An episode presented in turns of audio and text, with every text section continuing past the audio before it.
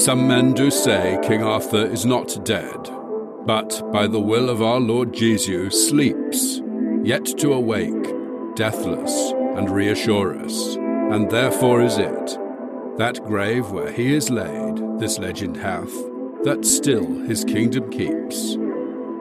Gather round all you hunks of Camelot, cuz it's your boys in the back to rock the spot, the podcast about Merlin season three. And on the mics tonight, yo, Chris and Jeremy, and they're here to break down every episode. So leave those five stars and click that download. Enjoy the show, whether you're chilling or working. So let's jump into season three of Merlin, cuz still his kingdom keeps. Still his kingdom keeps. Still his kingdom keeps Excalibur in the streets and magic in the sheets, huh?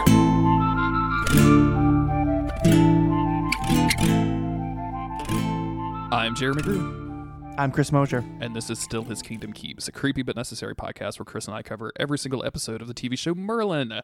And we're in the middle of season three, talking about some caves and some some, some dilemmas uh, and some wizards. How are you today, my friend Chris Mosier?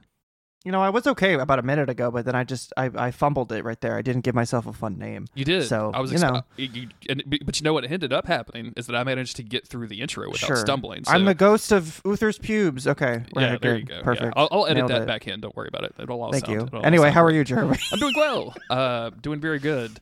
This is probably coming out a couple of weeks too late, uh, but I just wanted to mention that if you followed us here from the Monster of the Week podcast that Chris and I did, um, that we have recently started releasing some new episodes of that. So Supernatural has a new show out. They have a prequel called The Winchesters that follow the lives of John and Mary, and fortunately several other people who are not John and Mary. Um, so we've been putting some episodes out over there. If you want to go check that out, it's just monsteroftheweek.cool on all normal podcasting feeds. Uh, but we're also still going to be doing the Merlin podcast. So we're, we're not Yeah. going anywhere. If you're ride or die for Merlin, we are here for you. Uh, and speaking of, Chris, what, what's been going on in Merlin?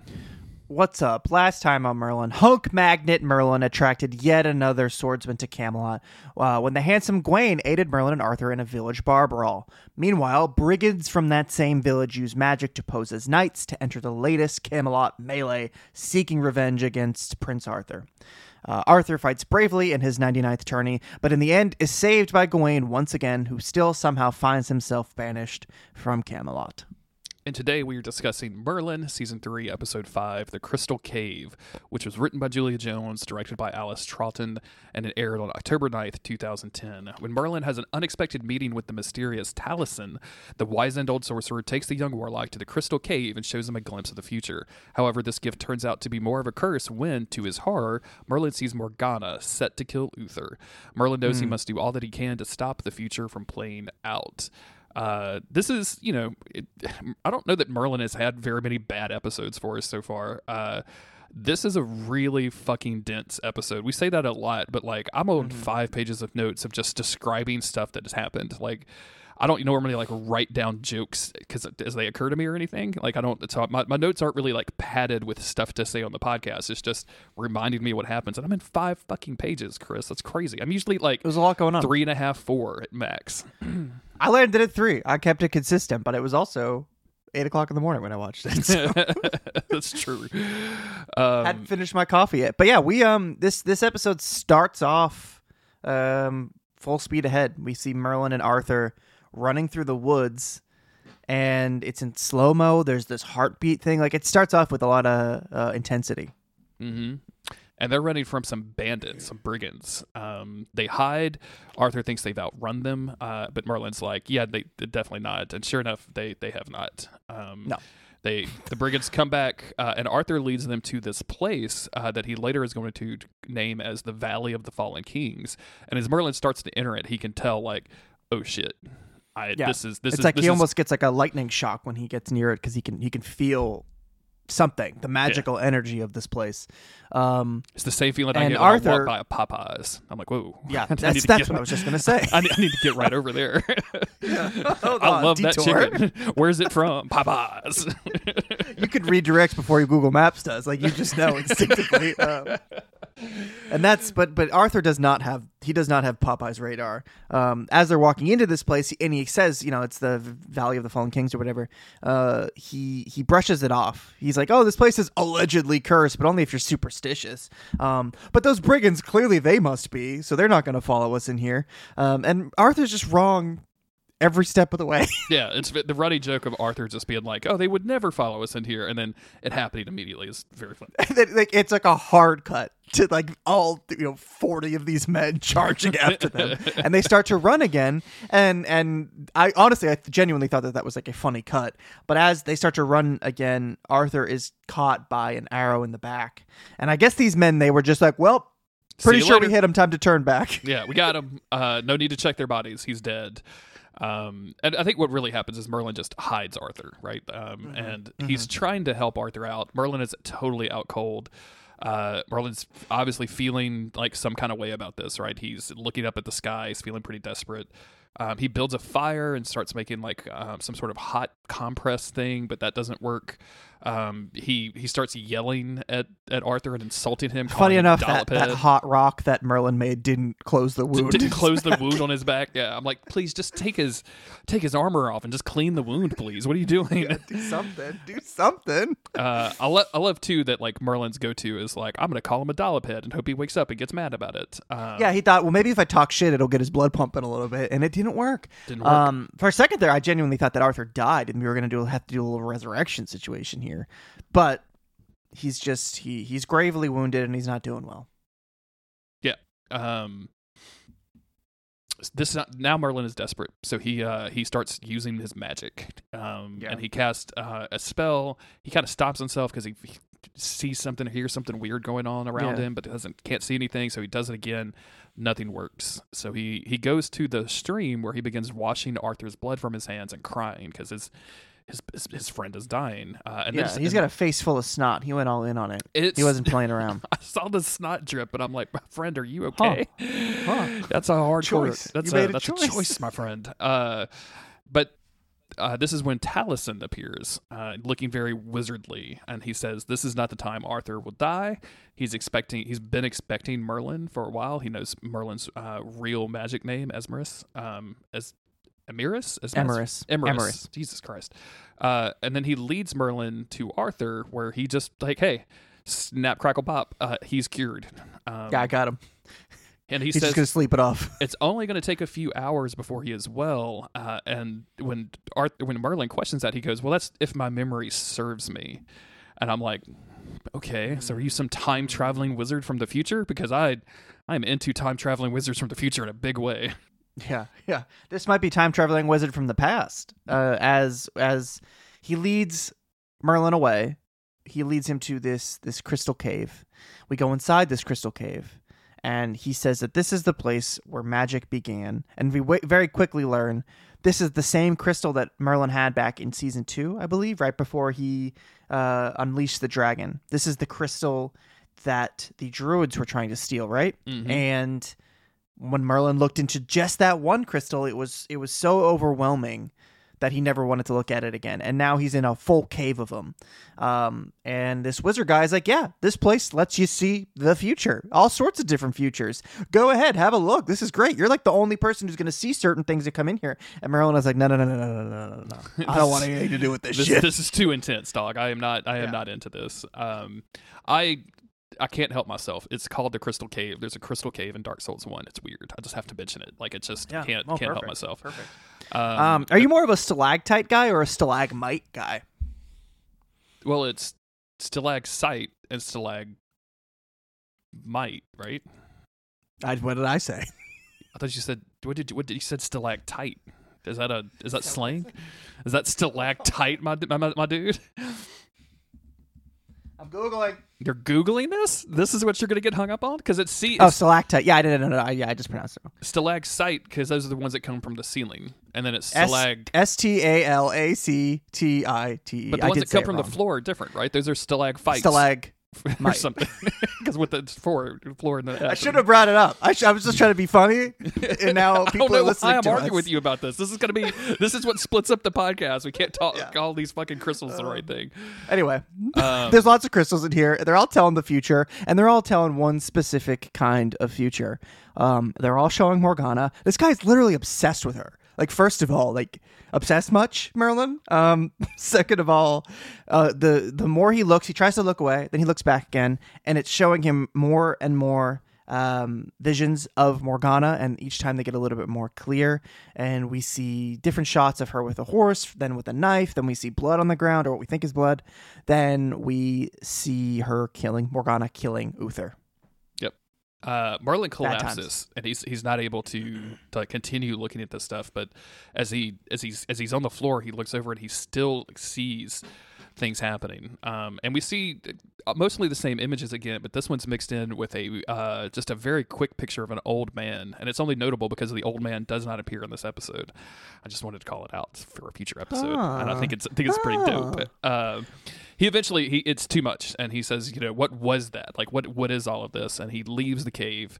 Um, he is completely shaken. Arthur is totally fine. He's like, I told, I told you I couldn't party. yeah, I I'm said it. I'm I said it. I told you you should not let me do lines. I will do all of your lines. like I'm not. Look at me now. Look at me now. look He's at me sucking now. on his gums like a psycho. I'm so fucking weird, man. Uh, luckily Arthur is fine, and Arthur, for the next little while, like really just wants his old friend uh, Merlin back. And Merlin, having seen like basically the the end of his entire universe, is like, I I cannot I cannot have have have have ban- bants with you right now, Arthur. Yeah, I can't do bants. I'm not. I'm not doing banter. Okay, I'm upset.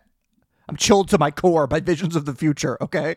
It's uh, it is really funny when Merlin calls him a toad, and then later there's a part where uh, as Merlin like refuses to talk about anything, Arthur is like, "What? I mean, do you need a reward? Like, what could I, what could I get you?" And he's like, "Some peace and quiet." And I'm like, "God damn, Merlin."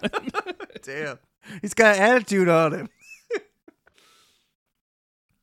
um. Yeah. There's a Prince and the Toad joke, which is fun. But uh, yeah, Merlin's not feeling it. He's ready to go back home. Yep. He doesn't want to deal with this shit. He's got a lot on his mind again.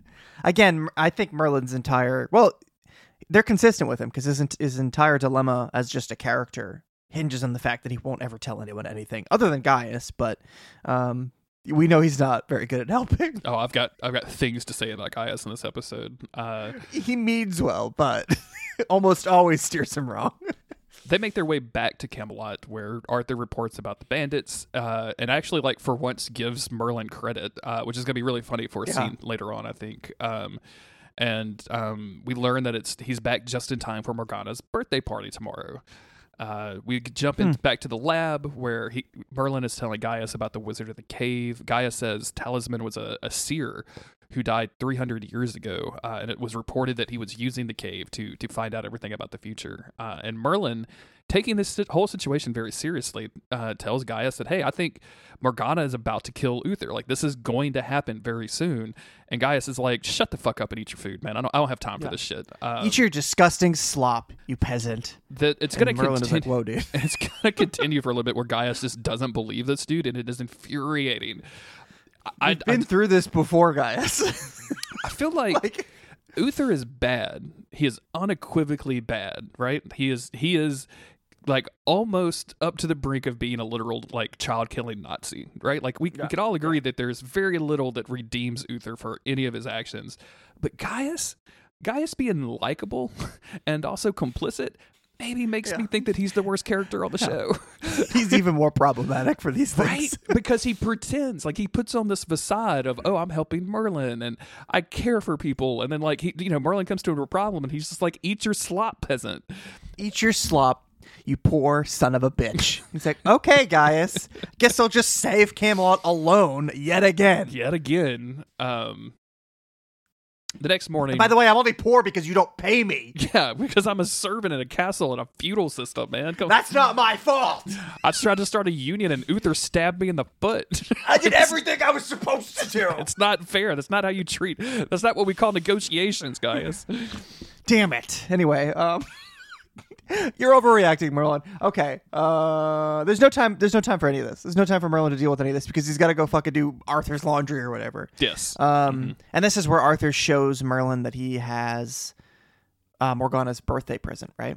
Yes, And it's a it's Merlin a thinks it's a dagger. he's. Oh, we go. Hold on, hold on. Yes, it's. Uh, I got a little mixed up here, but yeah, it's it's the dagger, and it's a it's a it's a little thing, just Oh no! Wait, th- little. this is where he. I'm sorry. This is where he tells Arthur, or excuse me, he tells Merlin he's That's- going to buy yes, a dagger. yes, That's yes, why we're confused uh, because everything happens so quickly. Um, he tells Merlin this. Merlin walks outside and he sees, also freaking out because he, he saw her with the dagger, and then he sees Morgana struggling with her horse, um, which is was exactly the same in his visions. And Yeah. again, he goes back to Gaius, and Gaius is like, "Dude, it's just a horse. She's around Yeah. horses all the time. There's a million. yeah, and she's high out of her mind every day. Do you think she's never struggled with a horse before? It's not easy to saddle a horse when you're gone. Like I'm basically is. giving her elephant drugs and she can walk around. It's a miracle of um, medieval science, Merlin. It's only when Merlin reveals that in the vision, Morgana's eyes are clear and not bloodshot like they usually are, that that guy starts to go, hmm. that's when that's when that's when Gaius goes. Well, I know that's not tomorrow then, because she's gonna be fucked up for her birthday.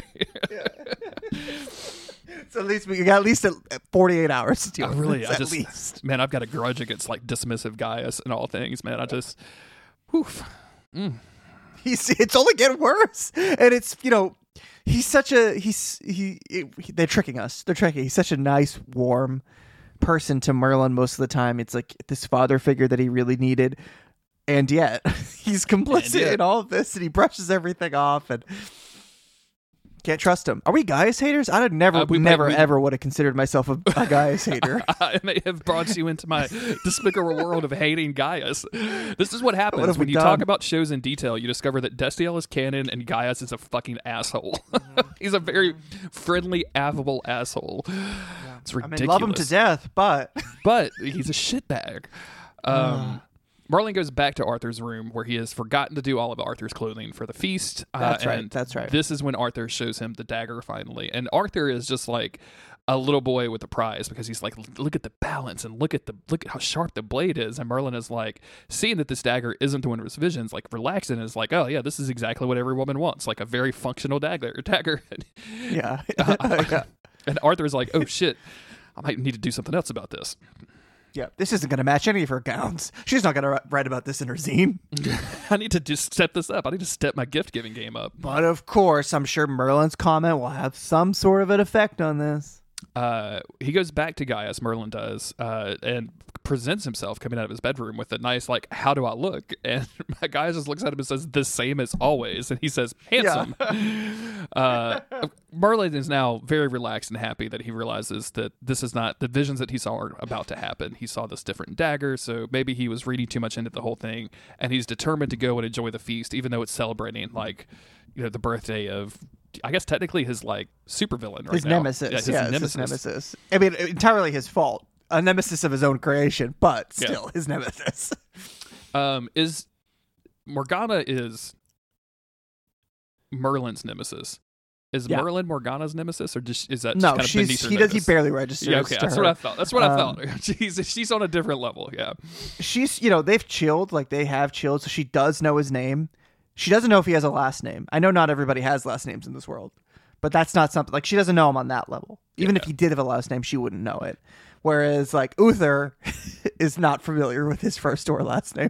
they have a conversation later. dude, I was going to It's- call that's that all I out. can I, think I-. I- dude, the entire time that that conversation was happening, I was cracking up. Um, we go over to the feast uh, where Uther is giving uh, Morgana a necklace, uh, and Arthur has one of his knights presents his present, uh, but it's not the same dagger that he showed Merlin. Instead, it's the very, very pretty dagger that Merlin saw in his vision.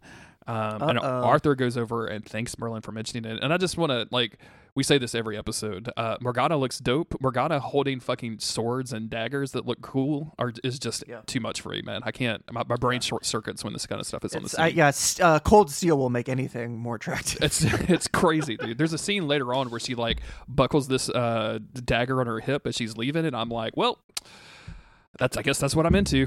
I guess that was the I'm thing. into- I I'm didn't know daggers being buckled. that was it's a weird thing to learn, but okay. Not a lot of not a lot of helpful search results when I Google daggers being Yeah. Dot dot dot hot. Hot. Is Damn it, nothing. This Again. is this is just hot daggers. These are just warm Hot- daggers. ah. I don't mean that. This isn't way. helping. Um, yeah. So Merlin, he's stressing. He goes back to Gaius. He's like, "The future's coming true," And Gaius is like, well, I guess we'll just take turns watching her instead of being proactive about anything. We'll just observe. That's what you fucking always do, Gaius. You freak.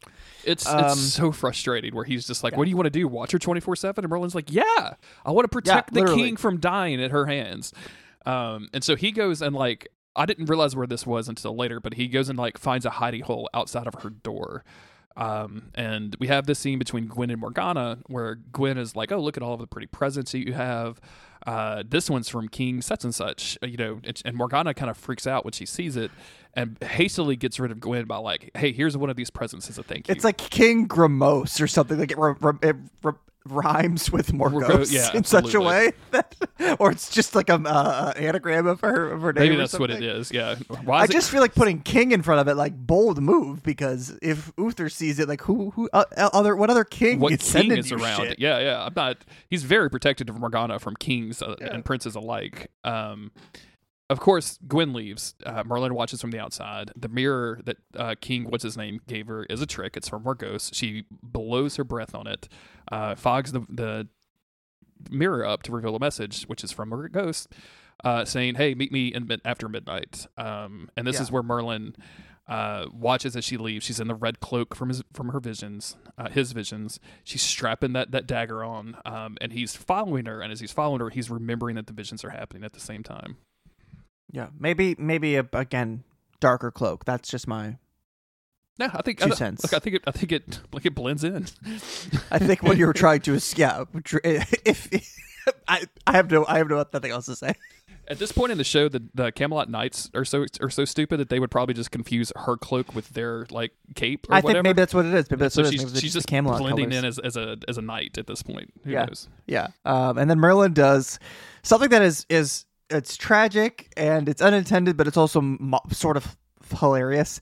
Uh, as she's storming down the the hallway, he tries to stop her somehow. So he uses magic to slam the doors closed in front of her, knocking over a lamp, causing her to to tumble, and then go head fucking first down the stairs and crack her skull open. It's, it's Not funny, but also like, oh my god, Merlin. Merlin, what are you doing? Uh, it's it's not funny, and I feel like Merlin is the type of show that would play a fall down the stairs for laughs. Um, except for this one. This one is very serious. Like I, This one's I- very serious. I kind of expected her to go up and just like stand up and like blow her hair out of her face and do like a what was that kind of thing. But no, Yeah, she, yeah. she she's rushed to the lab so that they could. And guy, she, she is. It, this is a life altering head injury. yeah, and Gaius is like, oh, she's bleeding from inside of her skull. There's not much we can do about this. Like it's it's not good, fam. It's not great. Uh, and of course, you know, great.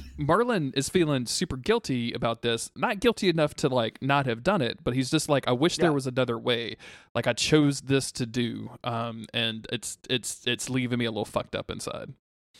Yeah, he's such a good boy. He can't just let her die, and I get he didn't want to kill her. But Merlin, you made this bed. Now you got to sleep in it, brother. Uh, But you're up all night.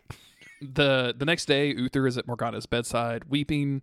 As Merlin makes his way to the castle, he kind of sees through an open door Gwen just crying in Arthur's arms. Uh, and he he sits alone in Arthur's room uh, until Arthur arrives. And Arthur's so like shell shocked by grief, he can't, can't even like untwist his his belt. Right, like his belt is tangled up, and he can't even get that over to Yeah. him. And he's and Arthur is like.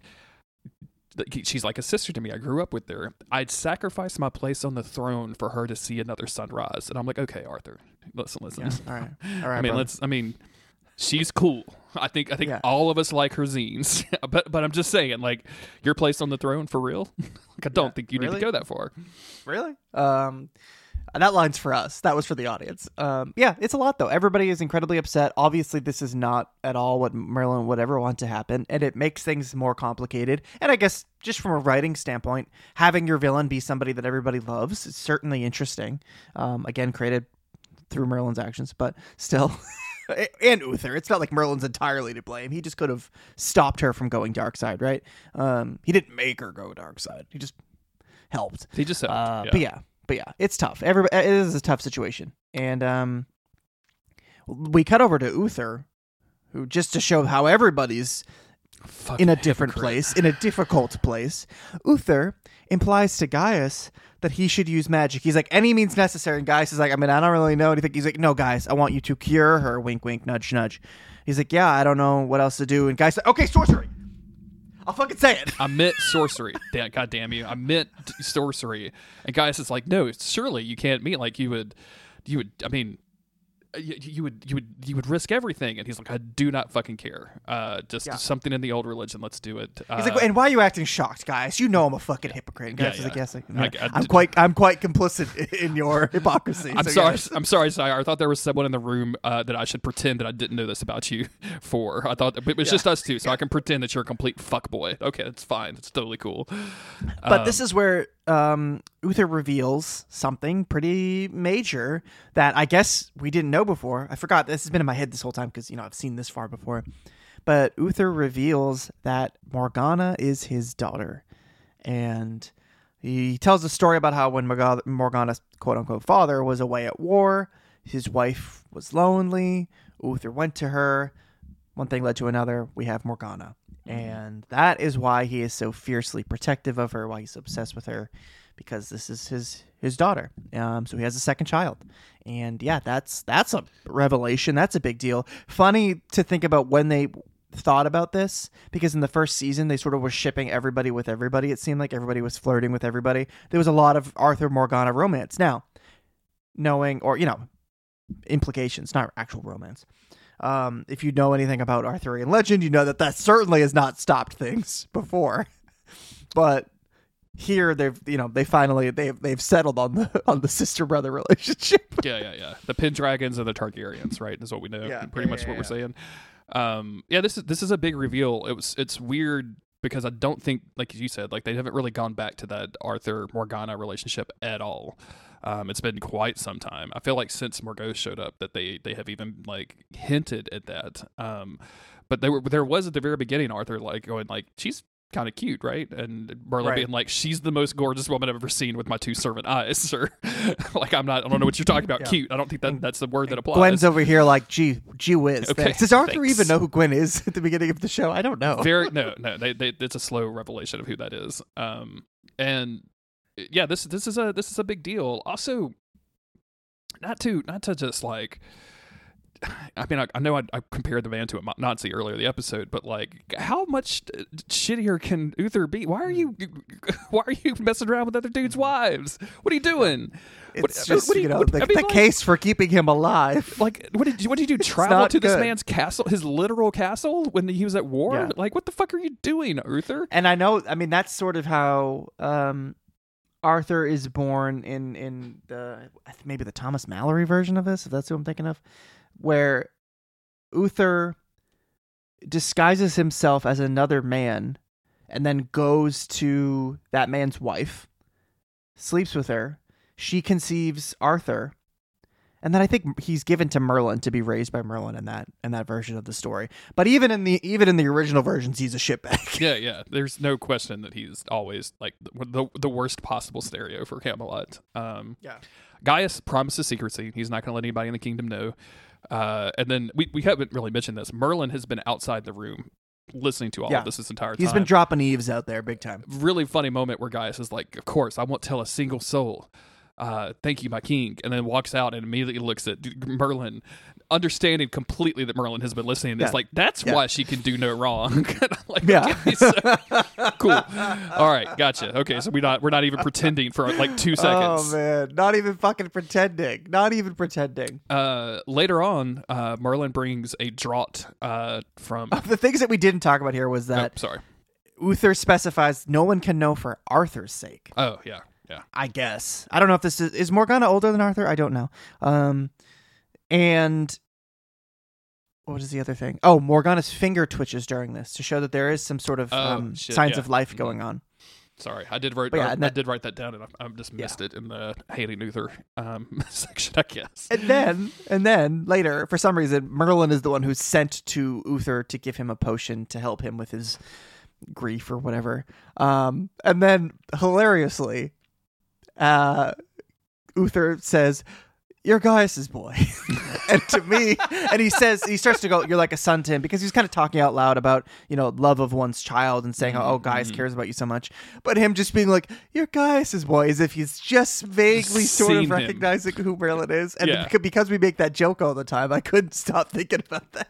like just like just in a like completely who are you kind of way like uh i'm the dude that like i'm i'm your i'm your son's servant i've saved his life innumerable times uh You've, You've- told me you, you know, you've, you've put me in jail several times, trying to have me executed multiple times. like, we we know each other and he's like i don't i don't We've had a lot of conversations at this point, actually. none of none of that stuff sounds familiar to me, servant. I think I need you to leave. Um, but no, Uther is just distraught. His his only daughter is about to die, uh, and he's um, just willing to do absolutely anything to prevent that from happening. And Merlin leaves him just crying alone in his room, out like looking outside of his window. Uh, and we have a very brief scene of Merlin going outside to watch Arthur take out his frustration on a training dummy. Uh, Mar- Arthur's in full like combat gear.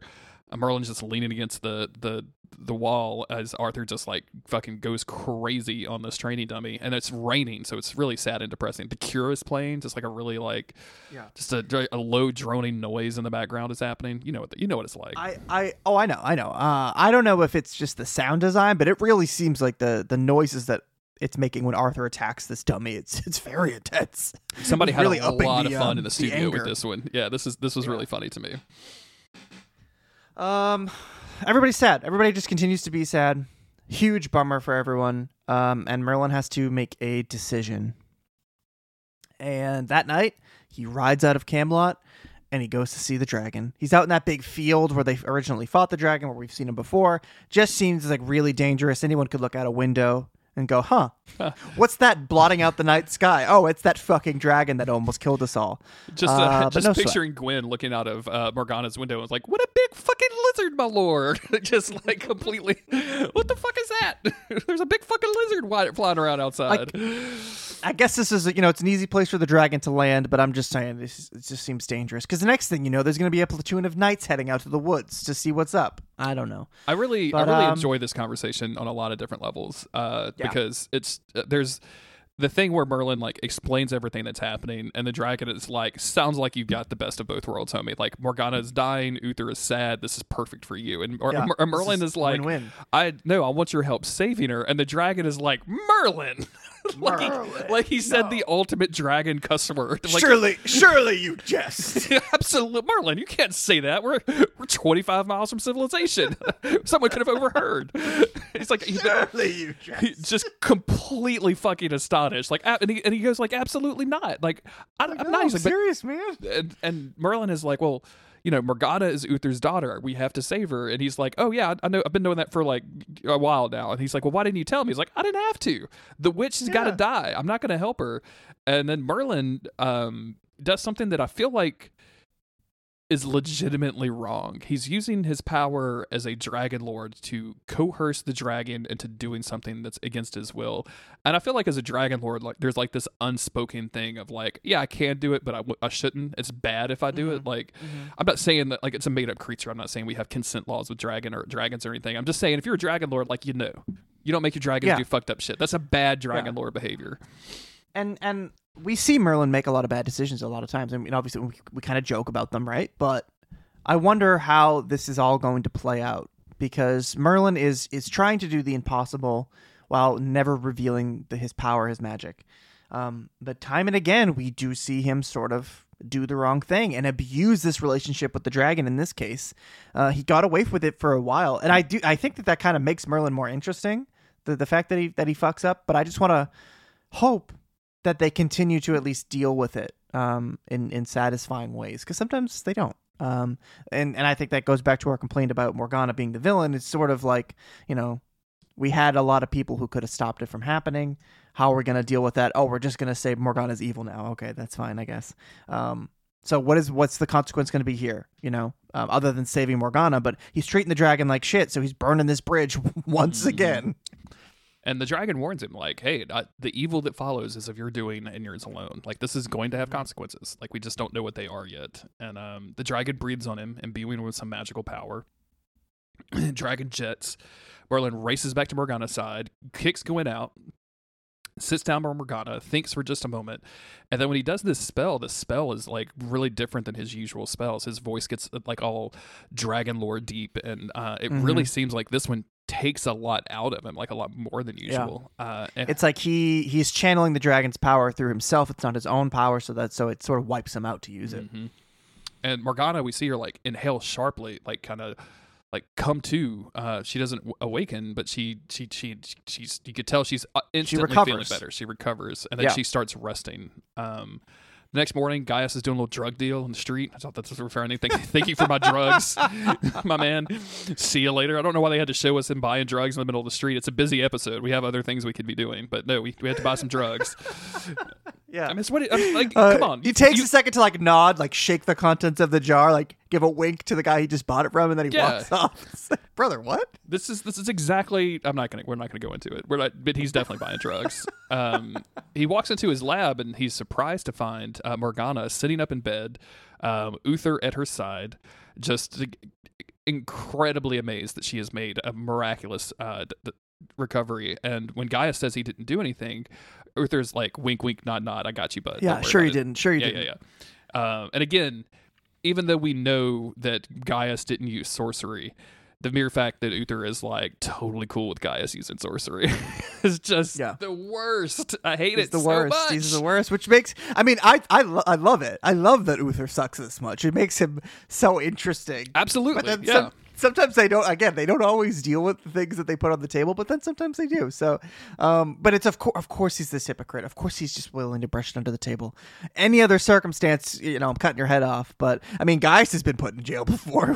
he's been through it all. So this isn't new to him. But yeah, it, it is. It's like wow, of course, of course, Uther. He's a hypocrite down to his very core. He only hates magic because he sees it as a threat, not because he actually cares. Um, which makes it even worse. And um, yeah, so we go from here to see Merlin telling Gaius about what he did, how he just couldn't bear to see everyone's grief. You know, it wasn't just Uther, but but Arthur and Gwen and, and a lot of people are affected by this, and he cares about these people. Gaius, of course, warns him that he's playing with things beyond him. I legit, But, um, I legit thought this is where the episode was going to end, and I was like, Yeah. and I, I like, uh, and when it didn't, I like picked it up and I was like, we have ten. What are we going to do for another ten minutes? Like, what are we? what And are it's we a dense 10 minutes. like what are we why how is this still going um and sure enough uh we go from this scene um to morgana where uh has been moved to her own bed and uther is there and she is telling uther you know uh or uther is expressing his his fear and, and her importance to him you know you and arthur mean everything to me and she says i know i could have no better guardian and she says that this experience has made her realize how close she is to Uther and Arthur, and how Uther is like a father to her. Uh, and I was like, "Uh oh, what are you what are you saying, girl?" And sure enough, she's like, "I wish the people would know that." Um, and we don't get to it, but it seems like she's like maybe trying to encourage him to, you know, make it official. Like my my family's Yeah. dead. You might as well announce it to everybody because if she's official, she has she's in the royal succession. She she'd be able to inherit Camelot if something happened to Arthur. Um, and Uther doesn't quite get that. He's just like, what matters is how we feel and how we treat one another. Um, is it what the people think doesn't matter? It's only about how we feel, which is, to be fair, very consistent with how he feels about everything I else gotta- as he's- well. I mean, he's kind of he does not care about anybody but his own feelings. Let's let's let's give it up for Uther Yeah. for being consistent. I in think one that way. I think that the legend of King Arthur isn't that he King uh, King Arthur is so great. It's that he preceded a guy um, or came after a guy that was just so awful that uh, that he, like, he seemed great by comparison. Yeah, Biden Biden like said that he was going to free a bunch of people from jail for like a pot bill that, that literally didn't free anybody from jail. But we're just like he's not Trump, so I guess it's good. Right? yeah. Yeah. Well, all right. Not- He's not- better than the last guy, I guess. Not to make it political, but that's the first thing that popped to mind of like, oh. Yeah. Um, later, That's how see, people get away with crappy behavior, though. Uh, later, we see Morgause sneaking into the castle to find Morgana. Um, Morgana's hanging out in this church set that She's like, "Yo, dog, I sent you that really cool mirror text. How come you didn't hit me back?" she didn't hit me, but you've left me mirror red. What do you? What is up with Yeah. this? Um, You go, and the mirror works both ways. You could have written on it. yeah, I have another one of those. This is magic, girl. What are you doing? Yeah, I figured Um, you just would figure that out. You don't need instructions with every fucking magical trick trinket I sent you. you just you've always just worked it. I don't know why you didn't see this one coming. Um, I don't know what this set is, Chris, but we the lighting in this scene is absolutely gorgeous. It's like Yeah, but they add new wings to this castle every every episode. I love it. Like it's it's they're surrounded by stained glass, but I'm sure they're not like using the stained glass for this. Like it's like purple and blue lighting that is like Mm, shifting a little bit. Both of them look amazing in it. Like it's just like I was totally distracted from what they're saying because I was just like, wow, this looks like Mandy, but back in castle times. Um, and yeah. uh, there's probably like three people that listen to this podcast that have seen Mandy. So shout outs. Yeah, uh, yeah, Morgause is like, anyway, um, so what's up? What's what's what's been happening? What's and going Morgana's on? like, well, turns out Uther's my real dad. Um, I'm really mad about it. But Morgause is like, no, no, no, this is sick. This is we can use this. We can we can totally do this. You have a legit claim to the throne now. Like, don't, don't sweat. Like, we'll figure this out. Um, Morgana, however, still wants to make Uther pay. Morgause says, "Hey, maybe let's like maybe let's chill. Chill. Maybe let's not do let's not do an immediate murder. We can maybe hang back, chill out a little bit." But um, yeah, that ain't happening. You can That ain't tell happening. as as Morgause leaves. Um, we didn't mention this on her way in. She killed a guard, and Oh, yeah. alarm bells are ringing, so she has to jet. Um, and Morgana is just like she's just staring off into the distance, like looking at re- just revenge in her head. Like she's like, "I'm going to Mhm, get it back." Um, Arthur and as well as Gaius and uh, Merlin come up on this dead body. Uh, and Arthur goes with the guards to go look for this intruder. And as Gaius lifts up the hand of this uh, servant or this guard, Merlin starts seeing the blood dripping from the fingertips, just like his vision. And he realizes that he hasn't stopped anything. Um, Yep. We we cut over to Morgana, um, asking Gwen if they found the intruder. No. Uh, Merlin rushes to Morgana's room uh, and says that he was sent by Arthur to watch her. And this is just as she's like about to try to get out. So they they they kind of argue a little bit, and then she gets so mad that she uses her magic and throws him into the wall where he passes out. Um, and on the way, he knocks over a candle, lighting some drapes or lighting some curtains, which I know are very important to Morgana. So she has to be really, really mad that she's not t- taking any care whatsoever for these burning Yeah. curtains. And this is again, she doesn't know it, but this is excellent payback for what Merlin did to her. you know, Yeah. when she cracked her skull open. hundred Um, percent. Yeah, absolutely. but but this is this is a you know hardcore move from her because she's never outwardly attack. I mean, they sword fought, but this is her like blasting him with magic. So not only did he knock her down the stairs and, and she cracked her skull open. Let's not forget that she cracked her skull open. She had internal bleed- bleeding in her brain. Um, but there was also that time where they were fighting in the crypts. Yes, there were skeletons involved, but he dropped a bunch of um, like bricks on her, like huge, heavy stones Mhm, and mhm. and I don't, still don't know how she survived because one of those will shatter a bone, you know. Um, but a, this was warranted, I think, for her. Yeah, um, yeah, this is this is yeah. revenge, even if she doesn't quite know know know that it is revenge yet. Uh, Yeah. she leaves him there. Uh, she's back in the red robe from his vision. Um, as the fire starts growing, uh, in intensity, we see Morgana just like absolutely just devastating these guards, uh, just like completely invisible to them. These are the dumbest guards in the, in the universe. Uh, Yeah. Merlin wakes up, realizes that all of his visions are coming true. By this point, Morgana has reached Uther, who is sleeping in his bed, and she takes out the dagger that Arthur gave her. Uh, Merlin is rushing to the room. We see Morgana lift the dagger. Lightning is striking outside. Um, and as she's about to plunge the dagger down, uh, Merlin bursts in and he's able to uh, blow the windows inward, throwing Morgana backwards into the wall. Uh, and of course, waking Uther up at the process. And she Mhm. instantly hides the blade and pretends to be there because of the fire, saying that she's Yeah. she only trusts she was she was too scared to go to anyone else but him. She didn't feel protected unless she was with him. yeah, and she she kicks that dagger under the bed, and I'm curious if we're gonna see that come back at any point again, or if that was just a you know random side thing that we don't have to ever think about again. But I'm curious to think, oh, if we find Morgana's dagger under Uther's bed, what, are we gonna think about that? Probably nothing, but it's, it's just a thought. But um, yeah, so she got away with it again. And um, Merlin has the realization that by trying so hard to stop the future, he inadvertently caused all of it. Yeah, uh, and I feel like, um, well, let's let's let's let's finish this out real quick. Gaius says that he's that's true, but like also now we have to really worry about Morgana because she knows the truth that she could be trying to get the um throne of Camelot, which we of course Mm, saw her mm. on the throne of Camelot in Merlin's vision. Um, I, I really like this episode uh, and this this realization that Merlin has that he has tried to change the future, but he just made it happen. And I feel like that was um, what's the dude's name? Tala uh, Taliesin. Tal- Taliesin. Uh, I feel like that was the reason that he made Arthur, or excuse me, made Merlin look at all those crystals is to teach this lesson. Uh, Hmm. And that's just a really cool way of going about, like, I can see the future and try to change it. Like, it's a brutal fucking lesson to learn, but like realizing that there's these possibilities of the future, and the more attention you pay to them, the more likely you are to make them real, is a really cool thing. Uh, and I, I just Mm-hmm. like it, it, it kind of reminds me of like a for of like Gandalf for some reason that is like kind of keeps Mm. himself from separate from some things just to not exert power over them. Uh, like he doesn't Yeah. want to be close to some things. Um, pulling from some deep, weird Lord of the Rings stuff that I Yeah. vaguely remember reading. So apologies everybody for that. Um, but it it feels like it's a lesson to Merlin, the future sorcerer, and not uh, to to to make sure that he doesn't that this stuff is important, but it's not what he should be paying attention to. And I think that's just a Yeah. really well realized like theme of this episode. Yeah, that's good. And then this is the second time that Merlin's had this happen. You know, um, the first time that he sees the vision, it's about the dragon, and I think when he releases the dragon, he does it out of, out of desperation, of course. But when he does it, he's not trying to change the future. He's like, I think he has the idea in his head because he saw a vision of the future, and so when he's out of options, he thinks, well, I did see this vision of me freeing the dragon, so I guess this is this is the way I got to go on this one. Uh, and here, yeah, he's learning a totally different lesson of don't pay these things mind, don't try to change these things because it's only gonna um, screw you over. Exactly.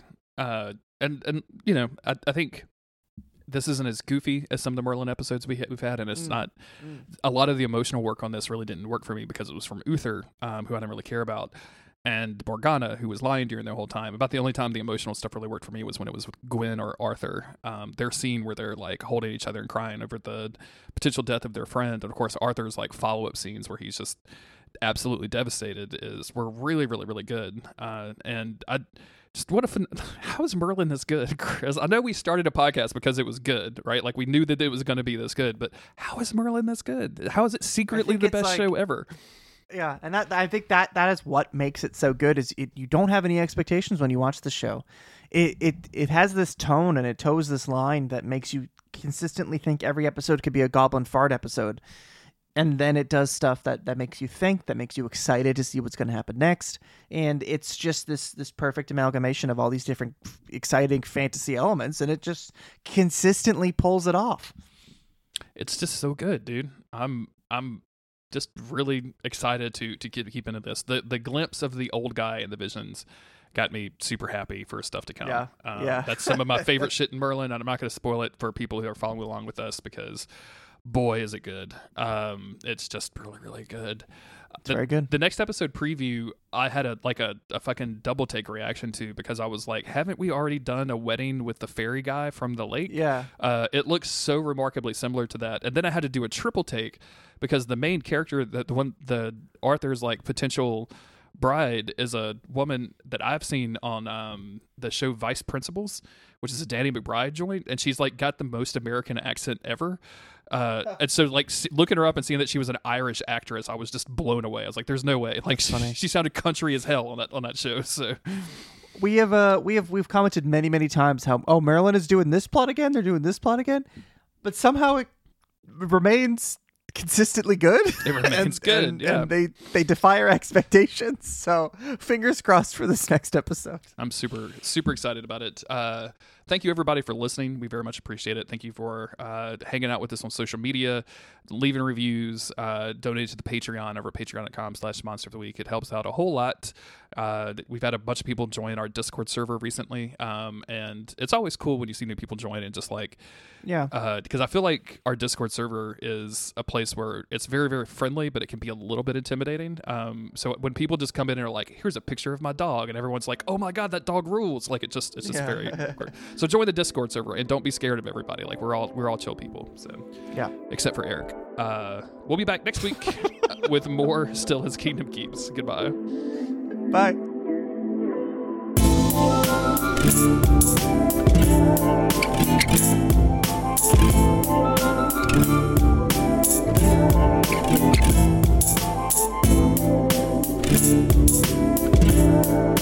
Thank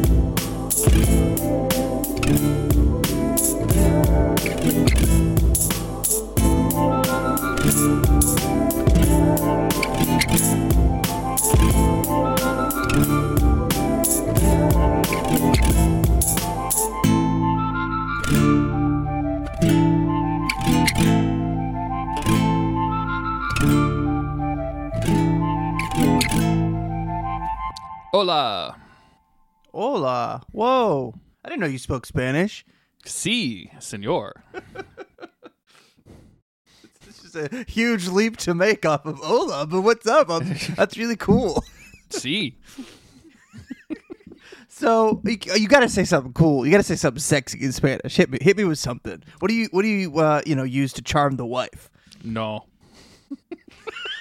I think that was a French no. I don't even know how to say no in, in Spanish. It's got to be no or no or no. I don't know. How, I don't, know what I can't. I'm Yeah. not going to embarrass myself by trying any of them. But I remembered like the dumbest uh, phrases in Spanish, um, like uh, you know, can I go to the bathroom? That kind of thing. Because obviously I just learned it in school. So those are the things that um, that stuck with me. But uh, anyway, hey, what's up? I'm- I'm Happy doing- Sunday, friend. I'm doing Italian right now on Duolingo, and it's just me butchering that accent over and over and over again. Like it's, it's, it's tough. incredibly It's, bad. it's. I feel like. Ninety percent of learning a language is learning the accent, but then you feel weird doing an accent because then you feel like you're doing an impression. But like if you're going to a, a country where this language is natively spoken, you I, I imagine you want to get the accent because that means you're pronouncing it correctly, which means people will be able to understand you more clearly. But then it's again, I'm like, but this isn't my natural accent. I feel like I'm being a phony. exactly. Yeah, yeah. It's um, it's rough, dude. It's rough. I I hit the little speak button on Duolingo and listen to it, because I feel like I'm just adding extra vowels to every single word. Like I Uh-huh. just feel like it's a nothing but extra vowel city. Yeah. But- um. But yeah, I always. I yeah. Anyway. the only thing I remember from high school French is how to call somebody a slut, and I'm not sure that that's accurate. So I just- Sure. I just, know Sure. that I just know that my teacher said, uh, "Tu es le chaud lapin." Uh, which translates literally to "you are a hot rabbit," was kind of like a, way, a derogatory way to call a girl. Uh, Oh. I was gonna say I can't tell if that's insulting or complimentary. Um, I, I mean, I guess there's probably a lot about like the connotation that you're using it in, right? sure, sure, sure, sure, sure. Like sure, "tu sure, sure, le was probably pretty good, but "tu le chaud is probably really Mm-hmm. bad. so definitely, definitely. Puedo ir al baño, I think, was how um, Mm. I think you had how you asked to go to the bathroom. okay, okay. We shouldn't be doing this because there's people who most certainly can speak the languages that we are attempting to butcher at the moment. Yeah, yeah, I know- to this podcast. I know we have at least one French listener that I know of because I, I follow them on Twitter. So, uh, Well, not anymore. I don't know. I don't know if they're French. I just know that they speak French. Let's just say that. I don't. I don't know if they're okay. in France, but yeah. Okay. It's tough. It's tough. You know, I can. I mean, I can't even pull off a proper New York accent, let alone speak a different language. I, I'm, I just kind of just suffer through just English, t- to be honest with you. Like, and, I, Sure. I've been, and I've been doing this for forty fucking years. Like, it's really Yeah. ridiculous. yeah, it's tough. It's it is it isn't easy. I I struggle a lot with work because people put together emails in in ways that aren't very clear sometimes. But then I go back and I read my own emails and I think, Chris, buddy, what are you what are you even saying? When I read my last time on Merlin openings, I Mhm. think, buddy.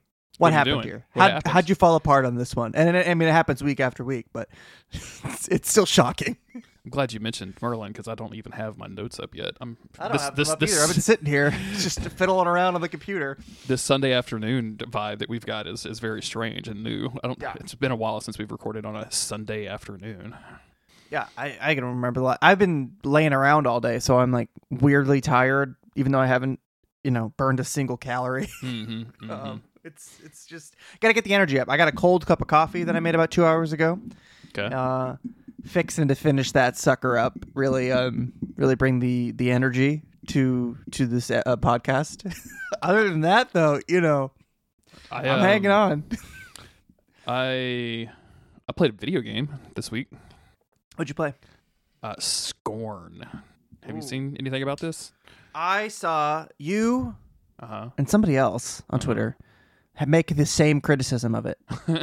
Probably Allison, if I had to guess. I th- yeah, yes, it was Allison. It was Allison. um, yeah, it was like the trailers were really weird to me because I, I, I kind of got like a oh we made a first person shooter but with like we, we hired the ghost of HR Giger to to do all the art.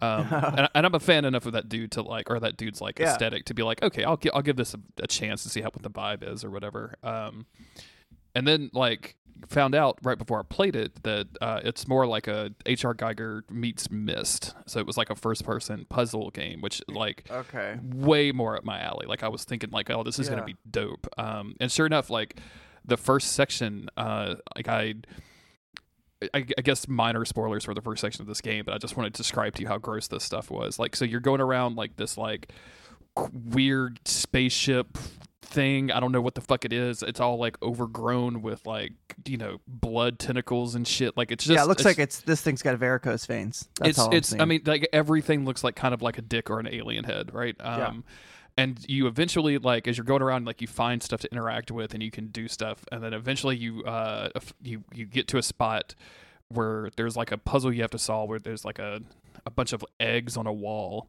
Uh, and you have to figure out how to get like the right egg to the spot so that you can use something to break the egg open. And then inside the egg is like a little dude, like a guy, like a like a like a humanoid dude um, inside of a little like almost like egg shaped thing, right? But his arms and legs are sticking out. And then you you like manipulate the machinery to get this guy. You you break him fully out of the egg. um, Okay. And then he's able to walk, and he's like stumbling after you, and he's all bloody and shit, and it's just gross. Um, everything that you're doing during this process of breaking him out of that little egg thing is just horrifying. Like there's a I saw. feel like I'm looking at a picture of this guy right now. Probably and, so, um, yeah. Uh, and and eventually you get to the point where like you use him to like open something, and I'm thinking like, oh, this is dope. This is super cool. I'm into Yeah. this. Like this is all Do you like, have to? Uh, pardon. Do you have to remove your own umbilical cord in this game? yeah, that happens at one point. I believe. Okay. All right. All right. Just looking. I'm looking at gifs on Google. yeah, yeah. It's it's it's intense, dude. Um, and then they give you like a like a weapon, and the weapon like can be used to interact with some of the the tools and stuff, like interact with some of the like machines that you're finding. Uh, but then they also want you to like kill these little bugs, and I died two or three times, and the checkpoints weren't set up. Like to me, I would I would checkpoint that game where every time you used a machine successfully, like it, you would just have a save point right there. But like the times I Mhm. died, I had to go and do like the same four things that I had already done. Um, No. And the first time you No. see like the machine open up and an egg fall out and it like do a weird flower thing, you're like, whoa, that's fuck, that's fucked up. And then like the third Yeah. time you see it, you're like, okay, hurry up, hurry up, hurry up. Yeah. Why, why isn't this Yeah. animation faster? Um, That would um that would drive me nuts. and so I quit. I just gave up. I just don't Good. care about it. Good. You should. You should quit. I also tried uh, Moon Scar. I think Oh, I don't know that one. it's like a 2D pixel hunter, you know, Castlevania slash Souls game. Uh, and I I had to give up on it because I just between the size of the font and the font they used, I could not read anything that they were trying to present on the screen. It was horrible. Like I'm like I'm just begging people to please play your games on a 65 inch TV, like 15 Yeah. feet Uh, away. you know what I'm saying? It does. Like- I mean, it, I'm again looking at pictures of this. It looks cool. I was play. I played the Star Ocean Six demo, and not only I was just texting you this, and maybe I texted you at the time as well. Not only did I fight for my life just to find it on the PlayStation Store, because searching Star Ocean does not pull up any of the six available Star Ocean games on there. It's just Star Wars stuff or just other just other games completely. Um, but once I finally get into this game, the font was so small that I could not read it. Like period, could not read it from where I sit playing games. It's horrible, man. Um, yeah, and I went into the menu. I, I feel like I never have to worry about accessibility stuff because I'm just lucky, I guess. But Mm-hmm. I went in and nope, no way to change the size of the font, nothing like that. So I don't know. I guess I just won't know what menus say if I play this game. Yeah, it's so frustrating, and I I feel like I've been people have been saying this since for a while now since the advent of HD TVs, right? Like I feel like that was when uh, people you would have programmers putting stuff on their monitors, which are like they're looking at a 24 inch high definition monitor that's probably seven inches from their face. Yep. Um, and like at some point, and this is probably why good like quality assurance people are are really valuable and should be paid and should have you know workers' rights and everything. Um, is because like putting that game in front of people, I feel like that's the first thing people say is like I can't see this shit. like I would I don't know what you're trying to say. Why does the font that you made all of the A's look like R's? I feel like I have like a reading problem. Like I don't know. If my eyes are strong enough to operate a ve- vehicle, they should be strong enough to be able to play your video game. And if not, then I think your video game has a problem. Absolutely. Um, and then I got I got I was really looking forward to scoring this weekend. Like that was going to be my shit. And uh, Mm-hmm. so I decided to go looking for. Sometimes I dive into the PS store, PSN store, and just like let me see what a five to ten dollar game looks like. If, Yeah. there's, if there's anything of interest. And God, that store has gotten so fucking bad with the dollar ninety nine, forty nine cent games. It's all like it's just it's just just excrement in there, dude. Like I, I, don't think know. What I think as doing. long as it's not like hate speech or porn, you can put anything on there. Um, and it's just they they farm people's money because they'll they'll give these 99 cent games uh, like a platinum trophy so then people buy them because they want the platinum trophy that'll take them 30 seconds to get um and it's it it, it sucks because that just feeds into i mean whatever. If that shit is there that's not my problem right? But it becomes my problem when i'm trying to find literally any video game and i can't because it's just heaps of garbage. The eshop kind of has the same issue where the like the trending stuff or like the top releases or bestsellers or whatever it's always like breath of the wild and you know kirby or whatever the new you know, hot nintendo game is and then just like page upon page upon page of these 99 cent mobile games that got ported to switch because they're on sale for two pennies. Um so you can't get away from it can't get away from it at all Garbage, dude. Absolute garbage. I, uh, Jess has been going through like a renaissance this weekend of trying lots of these little like indie, sometimes like kind of like the the artsy type games that you know you play through it in three hours and it's just like a compact experience. She's been getting a ton of these on on Switch finally because she's always played pretty much Stardew Valley, Animal Crossing. She's you know has some of her PC games, but she's just been fully diving into these these little games like Spiritfarer. She played a little bit of that. Cozy Grove. Um, she's just been crushing it, and I'm over here thinking like, man, I can't spend more than like 30 minutes on a game before I get bored and like look at my phone again. Dude, I'm glad. I'm glad someone can play a good video game this weekend. If it's not me and you, I'm glad that Jess can because Jesus Christ, has she tried? I'm so in between. I keep meaning to um at least look at that like Animal Crossing style Disney game that came out, the Disney Pixar game, where it's just like, hey, we made one of those, but with all of the Yeah. Disney characters. Um, and I, the only thing that makes me like I, I like those games, so I think it'd be interesting. I don't really have a huge Mm-hmm. affection for Disney, but I saw somebody say like it's really really weird when I'm over here like trying to perfect the perfect garden and da- and Donald Duck is just screaming on the other side of the map trying to get my attention, and I'm like, you know what? That sounds like kind of the amount of chaos that I'd maybe maybe be a little into. So I've heard people say that it's like weirdly kind of good. yeah, that's what I, I've heard. A lot of people say that. I need I need to turn my sister onto it. She would be into that. I think she got she got really into Spirit uh, Fair, but um, it's hard. I put her onto Yeah. uh, Immortality, and she would she called me up and she's like, I can't I can't play this. This is this is dog shit. And I was like, okay, cool. this is like every this is every game that I try to get Jess to play. She's like, no, no, No, and I think that was what was steering her wrong for the longest time. Is I was trying to get her to play games that interested me or games that I just think, oh, this sounds like a thing that she would. I don't know. Uh, after almost eight years, I, clear, I clearly don't know her taste of games. so Dude, I, I have I have been with my wife uh, close to two decades. Uh, we've known each other for probably 22 years. We've been married for 18 years. Uh, the other day, I tried to play her a song, and she was like, "Nope, nope, nope, nope." Like I was trying to play her this album. She's like, "Nope, nope, nope, nope." And then like, uh, I was it was in the morning time. I was playing the same album.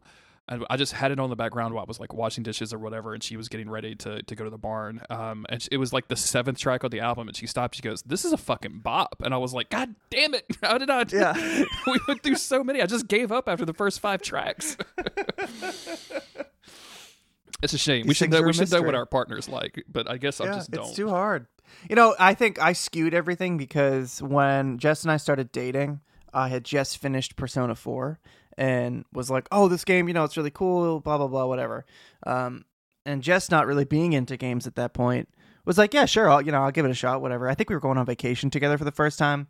And she just was like, this is a thing I'll do when we're on vacation in the hotel. And, and she, like two weeks later, had finished all 70 hours of Persona 4. so from then on, I just assumed like, oh, she could like she likes JRPGs or whatever. But that's been the only one. it's never again has it happened. and it's it's weird that that does happen sometimes. I feel like I think I think and I'm not I hate to sound like but th- there's a difference between someone who likes to who likes to play games and someone like you and I who are like addicted to playing games constantly who are Yeah, constantly yeah. looking for new stuff and I feel like Autumn is just like yes this is the time in my life where I want to play this game and I'm going to play it Mhm. for eight hours a day and then like that phase ends and you and I would be like okay I need the next one of those and she's like Mm-hmm. now I need to go outside Yeah. See, And- that's I'm. Like, why haven't we figured that out? I don't know. we should think we've been doing this for a long time. Like, imagine how much happier we would be without all our subscriptions and our our, our on sale games that we buy. If we were just like, okay, Elden Ring's done. Guess I'll do something else for a couple months until I find out about a new game that sounds cool. Yeah, but time, no, t- time, no. time to get into woodworking for a few months, and then I'll then, then I'll come back for the DLC. Think of all the cool things we could do. If you could build chairs. oh my god, if I could build a chair, I would be a chair building fool. Like, there's no question about that whatsoever. We watch. no, this is our uh, curse. there's that show uh, with Amy Poehler and Nick Offerman called Making It, which is like a craft show. Uh, Mm-hmm. And it's like a little reality show where they have people like compete different different challenges, and it's all cute or whatever. Uh, but it's just a reminder that I just I feel like I I literally just I feel like I, I, nobody handed me construction paper as a kid. If that makes Yeah, sense. Like yeah, I feel like I yeah. just missed out on all crafting and building things and drawing things. I just missed all of that stuff. I, or they just assumed that because I was uh, terrified of it that I wouldn't that I that I didn't have an interest in it or something. Because Mm-hmm, I look at people and I'm like, how. Like you, you're turning fucking like wooden dowels into a puppet creature that that can sing and dance. Like, what are you doing? Like, how do you even how do you even conceive of this stuff? I don't know. I don't get it. And I guess it is just time and effort. Like I I went through a period of time in probably 6th grade where I felt confident that I could draw any Dragon Ball Z character like manga accurate. And like obviously that wasn't true, but I was really good at it because I did it every day in all my notebooks when I was supposed to be doing math homework. I was just drawing Goku or whatever, right? But you do something so often. I would go home, I'd put cartoons on, I'd sit there and I'd draw on, on, on a notepad or whatever. And I got really, really good at it. And then a couple years ago, I was like, oh, do I still got it? And like, I, I knew the shapes. I knew, but no, I absolutely didn't have that skill anymore. And just to think, like, if I could figure this out when I was 11 and have it be like competent enough that it's not embarrassing, imagine what I could do if I actually focused on something. If I actually just decided I'm going to learn how to draw, I'm going to uh, watch some YouTube videos about shading or some shit. You know, like we we could easily do that stuff, but we're, not, we're probably not gonna. It's we're just it's- keep looking for games. Autumn and I have the running joke is it's it's getting interested in it. Like I always I would always make the joke like, oh yeah, if I just got interested in lifting weights, I'd be fucking great at it. I'd look amazing. But I'm not interested in that. Like I'm interested in other things. Um, and yeah, it's just it, and like that was said as a sarcastic joke of like, oh yeah, you just have to do it. But that's actually like fucking real. Like if you just have Yeah. an interest in doing it, um, you just have to do it. Like you just the more you do something, the better you're at it. And I don't even like. I'm just. It's just ridiculous that I'm even saying that out loud. Like, cause it's so fucking obvious. It's And I feel like ob- you know uh, the problem is honestly as gamers I think we get you get the instant satisfaction of like playing a good game. You're like, whoa, Mm-hmm. there's the immediate feedback, the immediate feeling of getting better. Um, if you're doing woodworking, that's gonna take like six to eight months before you make something and you go, oh, all right. Dude, I would need if I started woodworking tomorrow. I would need so tomorrow being Monday on the day of this recording. By Friday, I would need like a like a level up announcement. I would need somebody Mm-hmm. to come tell me you have leveled up a little bit. You know, you, and it wouldn't. Yeah. And I feel like a lot of people will treat those kind of hobbies like the level ups are just buying more expensive tools to do the hobbies, like more expensive Yeah, guitars, yeah. more expensive like wood carving things or whatever. Um, but I don't really want to do that either. so you just kind of Mm-hmm. get like I just get weirdly trapped where I don't know how to do anything. I'm basically unwilling to learn at this point, and it's just I don't know, man. I guess it's a stupid thing. I should. I should Yeah. Forty fucking years old. I should probably like figure this shit out a little bit. Maybe it's time to have a new hobby. You pick one for your 40s, I'll pick one for our 30s, my 30s, and we'll just be happier men. Um, I, you know, I did a little bit of like I when I was 10, 12, 13, I would car- try to carve swords out of wood because you know that's that's me we're talking about here. Um, and I had a wood shaver, this little handheld thing, and then uh, sandpaper, and that was it. And I remember making the first sword or whatever. And it was mostly it mostly just came out kind of like a baseball bat. But i was like wow i just took a plank of wood and now it's shaped like something. That's really cool. And uh, i remember f- it felt cool doing it you know? Because I, I was young enough that i could use my imagination. I felt like i was like a blacksmith making a cool sword you know? And that that fed into it. And then i remember trying to do it again the next time and it came out pretty much exactly the same. And that annoyed the shit out of me because i was like but i already But I already did did this. this once before. Yeah. i already have the experience. It should be better. And then i did it once more like years later i thought well wait, no I, have a perfectly good plank of wood here i i found that wood shaver that very same wood shaver the blade still seems to work um but no I was just as bad at it, or the quality was just was just the same. And I thought, what the fuck? I'm not getting any better. This sucks. hilarious, dude. Absolutely hilarious. It's um yeah, we should we should probably I saw something I think on TikTok the other day it was like, do they have a personality or do they just watch consume a lot of media? And I, I I tried asking that question about myself and I'm like, uh oh. do I? Uh oh yeah, yeah, Uh-oh. yeah, yeah. Recently, I've just been like Hmm. getting back in more into to trying to find new music. I I heard this saying that said, "Oh, you stop trying to find new music around the age of 30." And for me at the time, I thought that is true. I have kind of stopped looking for new music. I listen to the same albums all the time.